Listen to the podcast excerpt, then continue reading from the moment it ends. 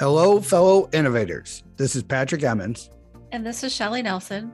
Welcome to the Innovation and the Digital Enterprise Podcast, where we interview successful visionaries and leaders, giving you an insight into how they drive and support innovation within their organizations.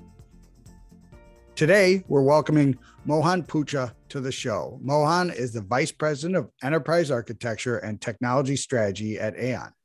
In this role, Mohan delivers advanced cloud native solutions across analytics, APIs, and DevOps, and leads the technology architecture and service strategy across technology and business services.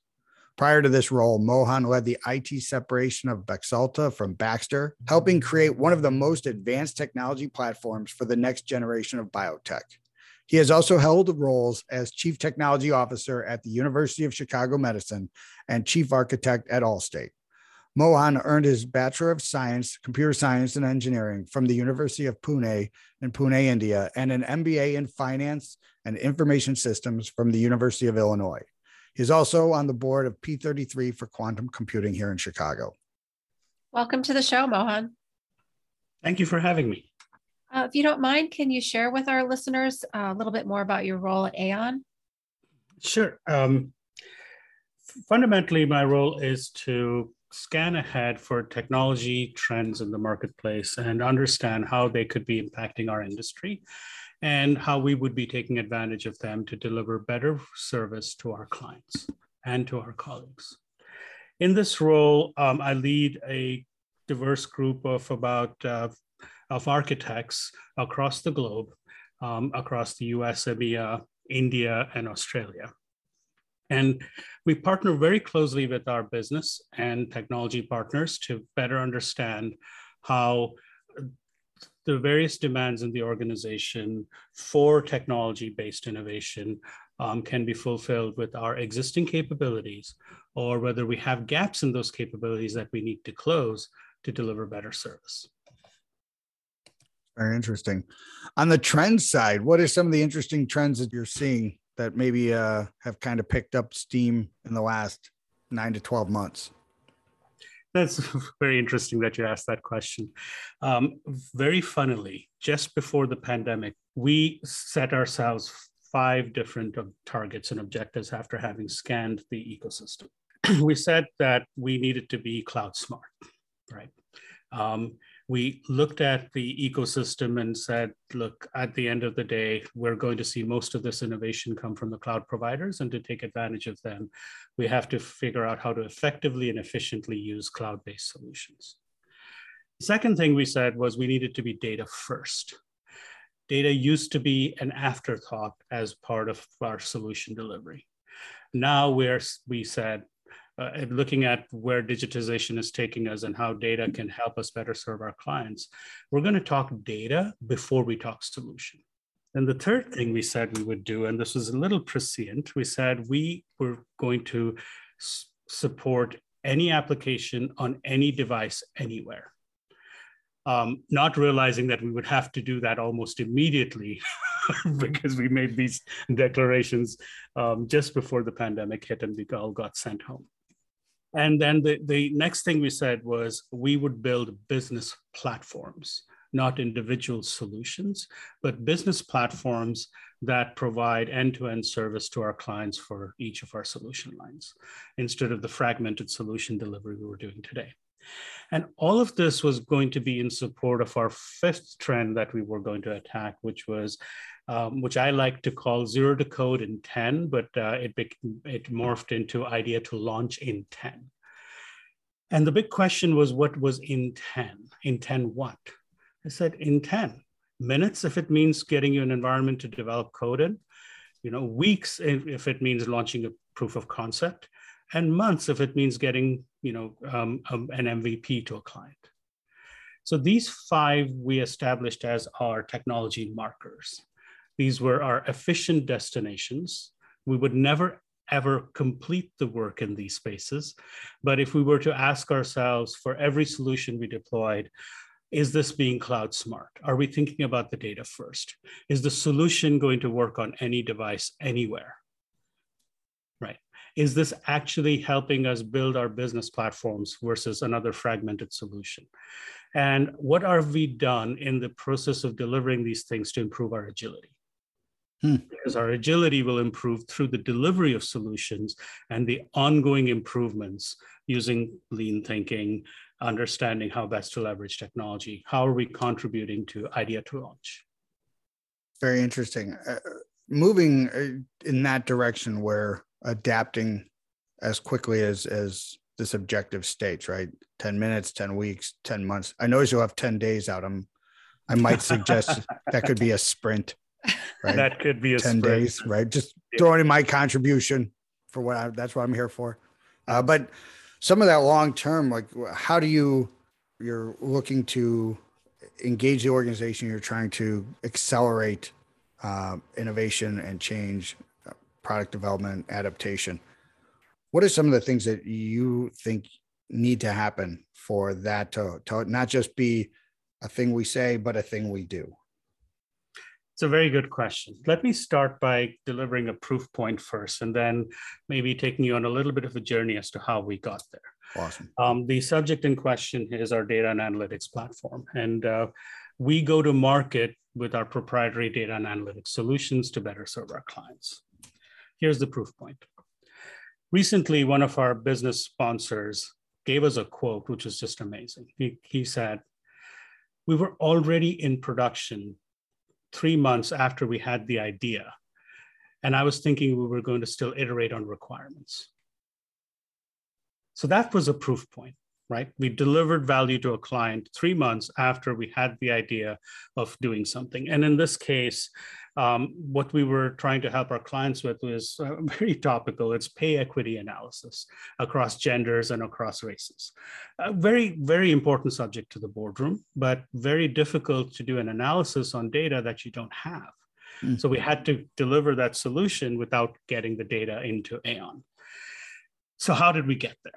Well, it's been a three year journey on building these platforms. So it didn't happen overnight. We didn't just wake up and say, hey, this project is going to get delivered in three months. How we went about doing this was we said, look, we're going to build platforms, both technical platforms and business platforms. Technical platforms support business platforms. And for the most part, we don't do well in delivering technical platforms because the approach we used to take was let's find a use case Let's deliver that use case. And then we can take the results of delivering that use case, the underlying technology platform, and then tell the rest of the organization, hey, look what we built, come and use it. Right? Well, look, almost every one of those things delivers on the use case because you have executive support, you put the right team together, they work through their obstacles to deliver the use case, and they deliver the end result. But the rest of the people that are being asked to use the platform look at it and go, well, it doesn't do what I need it to do. It doesn't solve my problems. Right. I know you'd delivered on that solution, but how is this applicable to me? So instead, we took a different approach. We said, when we start to build platforms, we're going to look at the value stream. A platform doesn't live by itself. A platform needs administrators, developers, engineers, right? Each one playing a role in building the platform and understanding how they contribute to the value stream as that platform gets used. So instead of starting with, hey, what technical components do we need to build this platform? We ask the question, what personas would be using this platform? So in the case of a data and analytics platform, the personas that use the platform, some of them are self-evident, data scientists, data engineers, business analysts, data analysts. Those are sort of the surface level, right? These typically you'd go after them and say, okay, hey, what are your requirements? But we went deeper. We said, look, um, a platform needs a data administrator. It needs a systems administrator. It needs an engineer, a developer.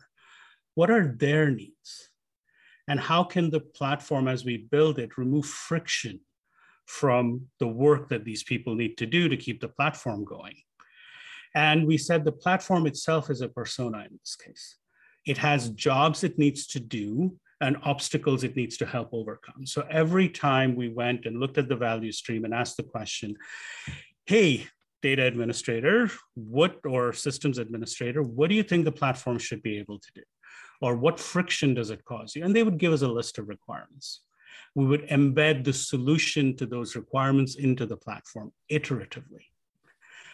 So now what happens is each person in the platform sees themselves as a part of a value stream and they see their connection to the end product getting delivered.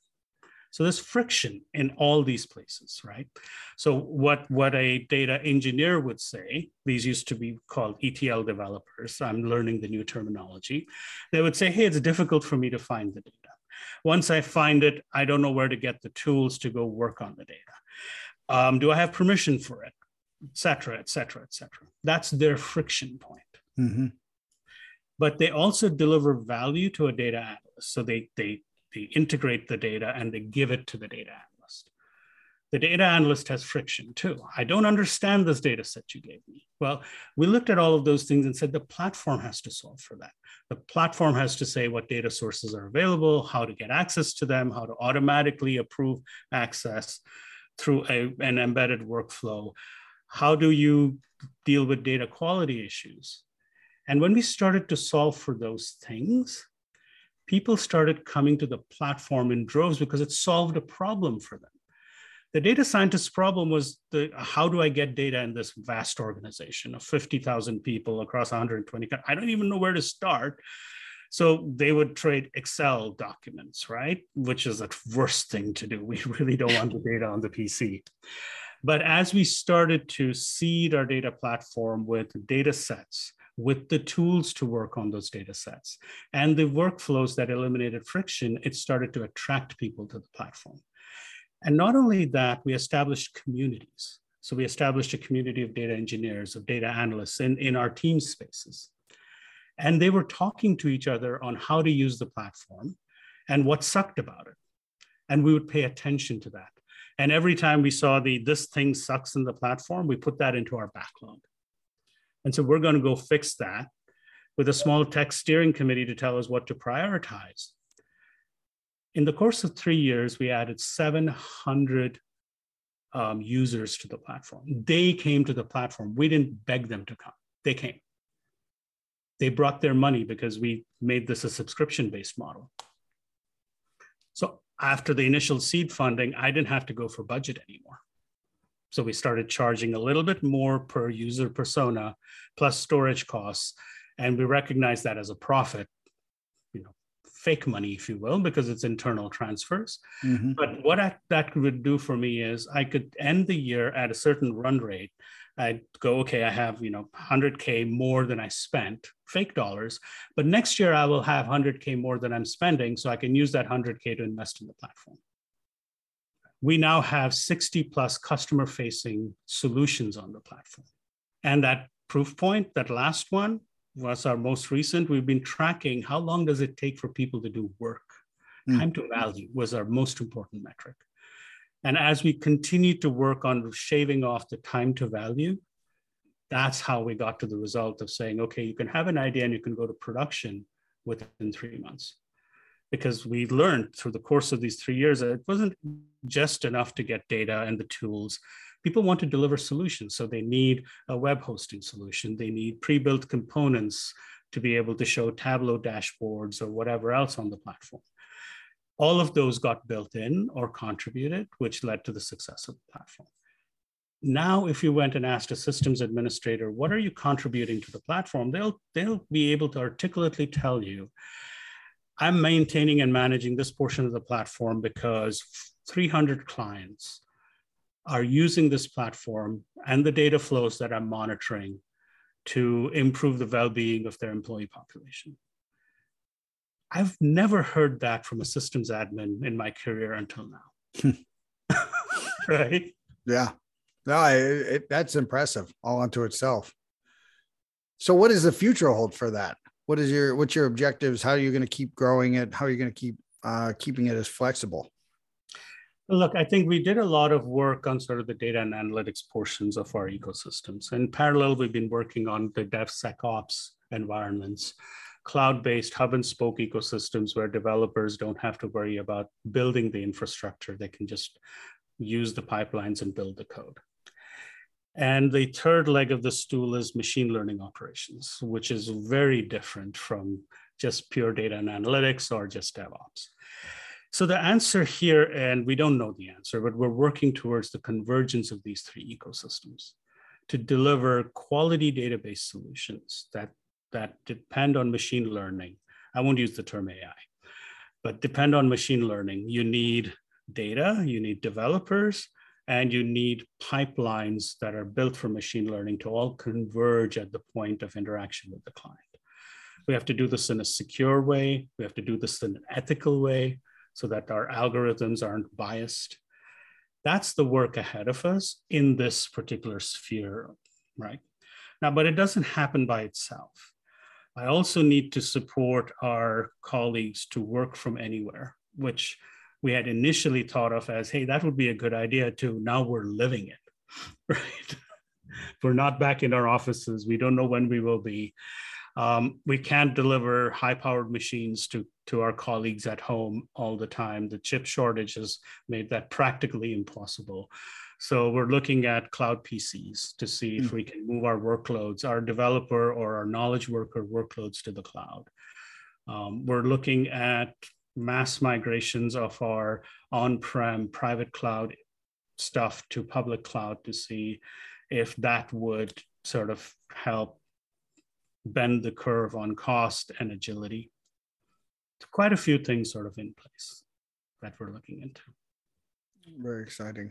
Um, what are some of the people impacts as this uh, uh, from like an engagement standpoint or you know what are you seeing outside of the technology more around uh, the teams and and how they're communicating and how they're they're collaborating. Is there any proof points that you've seen there?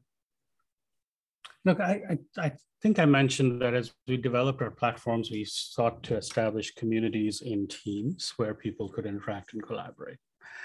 But beyond just those platforms and just beyond technology, I think we've seen, and I think this is true for every firm, the, the locus of interaction has changed from being the water cooler, hey, what's up, and how can I sort of get something solved to um, constant 24 by 7 because we're a global companies, you know, Teams calls, WebEx calls going on.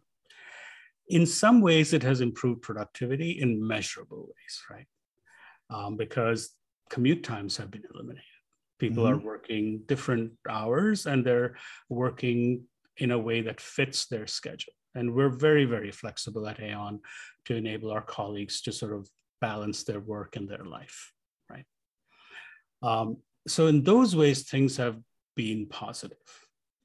In other ways, though, and this sort of veers off into the impacts of, you know, the lack of human person-to-person interaction, I think it, it does hurt well-being, mental health. The, the right? There's aspects there that I think we're seeing across the board, and we're working to train our managers to detect signs of that kind of uh, mental health issues that people are having, especially when they have young kids at home. They're trying to balance, you know, being present at work while dealing with you know children not mm-hmm. in school especially this week in chicago as you know yeah. right um, but beyond that as well, I think uh, we're thinking through our digital, the digital experience our colleagues have. We never really thought that through carefully, right? We thought about colleague experience as the office, right? The colors, the coffee machines, the um, open workspaces. We invested heavily in those things, and those are idling. Nobody's in the offices right. anywhere using that. They're wonderfully collecting dust. yes. Um, and as we started to think through, well, what is that experience? Think about a colleague that joined us during the pandemic, interviewed on Zoom or WebEx, has never really personally interacted with anybody. Um, it's challenging for them. It's challenging for them to get their work done.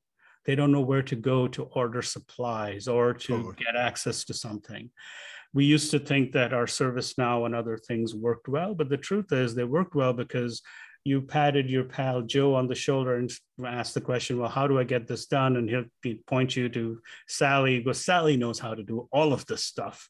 And, and it happened, right? You, you, you had personal interactions to get your work done. Mm-hmm. Unless you've been at the firm long enough, you don't have those. And your experience could suffer as a result. I think it also contributes um, at large, not just for my firm, I think it contributes to retention. Right? Because you could be working for anybody sitting in this chair. So why not, if you're not having a good experience, why not think about moving to another firm? So digital experience in the workplace is becoming more and more important for us. So we have actually task forces, cross-functional business and technology, thinking through how could we improve our colleague experience in, in this what will be a hybrid forever work environment. So what do you see as your biggest challenges right? We're at the starting out in 2022 uh, i personally think it's going to be a good year. Uh, i think the but uh, i'd love to know like what's your perspective? Uh, and what do you see as the biggest challenge for you to continue this path uh, that you're on so look, I think colleague engagement, I think, and and helping our colleagues see themselves as contributing to the firm and to society while working at this firm is going to be really, really important, way more so than it used to be. Um, and I, I, don't want to tread into political waters, so that's not mm-hmm. the intent, right? The point is, a lot of our colleagues, especially the ones that are newer to the workforce or not that many years into their roles, have a much wider perspective of what it means to work. And they would like to see themselves contributing to something while they're delivering on their um, outcomes. It's very, it used to be easier to get that connection going. It's harder now. Hmm. So of course, with the great resignation, with, with the demand for technologists, we're going to see you know retention issues. But that's everybody's going to see them. We're not going to be unique in that. So the real question is how do you differentiate yourself? How, right what is what what what can aon offer to our colleagues both in terms of a workplace experience as well as in a connection to the value they're delivering to our clients and to the societies we live and work in and that's been a very very big focus for us um, we spent an enormous amount of time during the last year um, working through that and putting our leaders through roughly 10 hours of training each on how to react to this changing dynamic. What is the value proposition of Aon to its colleagues and to its clients? And that's led us to some very deep insights, which you'll start to see as Aon pivots itself to deal with the risks in the emerging and changing landscape. But that said, I'm with you. I think 2022 is going to be a great year. I think we're going to see incredible stuff. I mean, I was just so pleased to see the James Webb Telescope, you know, successfully launch. I mean, that was right there a good omen. I think just great things are going to happen from here on. So, just curious, Mohan, with all the the work that you and the teams have done over the past year, and all the training that your managers have um, embraced is that changing kind of the profile that you're looking for in new hires? It's both. It's changing the profile that we are um, rewarding within the firm. A more united a more collaborative work culture where we are asking to ensure that the right people be at the table not just by seniority but to, to get diversity of thought into the conversation mm idea being we have to reflect the society we operate in. And so when we are making decisions, when we're planning for Aon and for our clients, we have to reflect that diversity of thought in the people that are making those decisions. So we're rewarding for that within the firm. And we're also look, using that as a gauge to decide who do we want to be part of Aon, whether they're new to the workforce or they're experienced, and you'll see that reflected in our executive committee as well, with a very well balanced diversity of gender as well as um, diversity of thought and backgrounds. And we're hoping to see that cascade through the organization by leading from the front, right? By making um, sort of very, uh, the word escapes me, but deliberate and visible decisions on who we place into very senior roles in the firm. Very purposeful. I love it. Purposeful. Yes, that's the word. Well, it sounds like uh, you've got an exciting year ahead. Sounds like you got a lot of things that you, you very you should be very proud of. Uh, it, it, sounds like an exciting time at Aon. It, uh, you know, from what you're saying. So, um, one of the things uh, from a leadership standpoint, we always try to focus on is, you know, and you mentioned the criticality of, of, training the next generation of leaders to handle these new challenges. What are some of the things that uh, you've done to prepare yourself? Uh, Shelly always likes to ask about mentors and people who have helped you with with achieving this success that you have. Uh, I, I, is there other other things in addition to mentors that you think uh, would be meaningful for our listeners to to to know about, like how you've gotten to where you've gotten to? So, look, of course, mentors were a very, very, very big part of my journey uh, to become a leader. Um, but it's also curiosity and the desire to, to see change happen.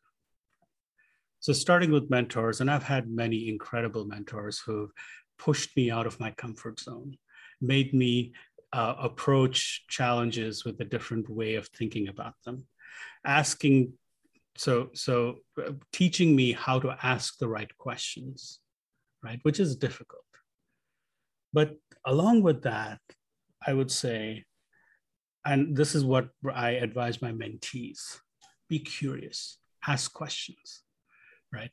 Um, look beyond your job. Look into the jobs that the people you're serving are doing and ask the questions what causes pain for them in their day-to-day lives? What is even if we can't solve it for them just knowing it is important it creates a relationship continuous learning. I know that this is this is something that you know we've talked about for decades and decades. Especially as a technologist you have to be continuously learning. You can't be doing the same job for 20 years in a row right? Um, the world is changing very fast. But more importantly if you look at the, you asked about the, the, the, the workforce that's coming in, the, the, new graduates, right? Whether they're coming into the business or into technology, they're all technologists, mm-hmm. right? Absolutely. Gen X was the last analog generation. After that, they grew up digital and even more so. And if you think about the, the, the workforce that'll join us, that'll graduate during the pandemic, they they did this for years. Right. Literally. Literally this. Right. They learned this way, they interacted this way, they gamed this way. Their expectations of what it means to work at a large corporation, I mean, they will be surprised at how analog we still are in many, many ways, hmm. right? Mm. Uh, of course, Aon is much more digital than we were, but I, I think we have some investment to do but also our clients' needs are changing. Right? They are much more comfortable now to get their information and their advice and their services digitally. What they would only expect in their personal lives, they're now expecting in their professional lives. Mm. Right. And that's that's a pivot that a lot of companies, and we talk about digitization, you have to look at it from the lens of the person you're serving. What do they want? And their expectations are changing dramatically. Yeah. Could not agree more. Mm-hmm. Um, it is, it's an exciting time. There's a lot of opportunities. I think it's yeah. the, the shortage of workforce does create the opportunity for upward mobility. I think that's part of the challenges we're all faced with as we're trying to appropriately staff our organizations. Is um, but that acceleration also will create some rapid maturity, right? With with some mistakes and collisions, and you know all of that fun stuff. But uh, Mohan, I really appreciate you taking the time and sharing your wisdom and your experience and your vision uh, with our with our audience. Uh, it's been an, uh, just a fantastic conversation. So thank you again. Oh, no, thank you, Shelly and Patrick. It's uh, actually a very, very nice conversation. I appreciate you inviting me to have this conversation and uh, thankful for all the work you're doing in sort of spreading the word on innovation and technology. Awesome. Awesome. Thank you. We also wanted to thank you, our listeners. We really appreciate everyone taking the time to join us. And if you'd like to receive new episodes as they're published, you can subscribe by visiting our website at dragonspears.com slash podcast or find us on iTunes, Spotify, or wherever you get your podcasts. This episode was sponsored by DragonSpears and produced by Dante32.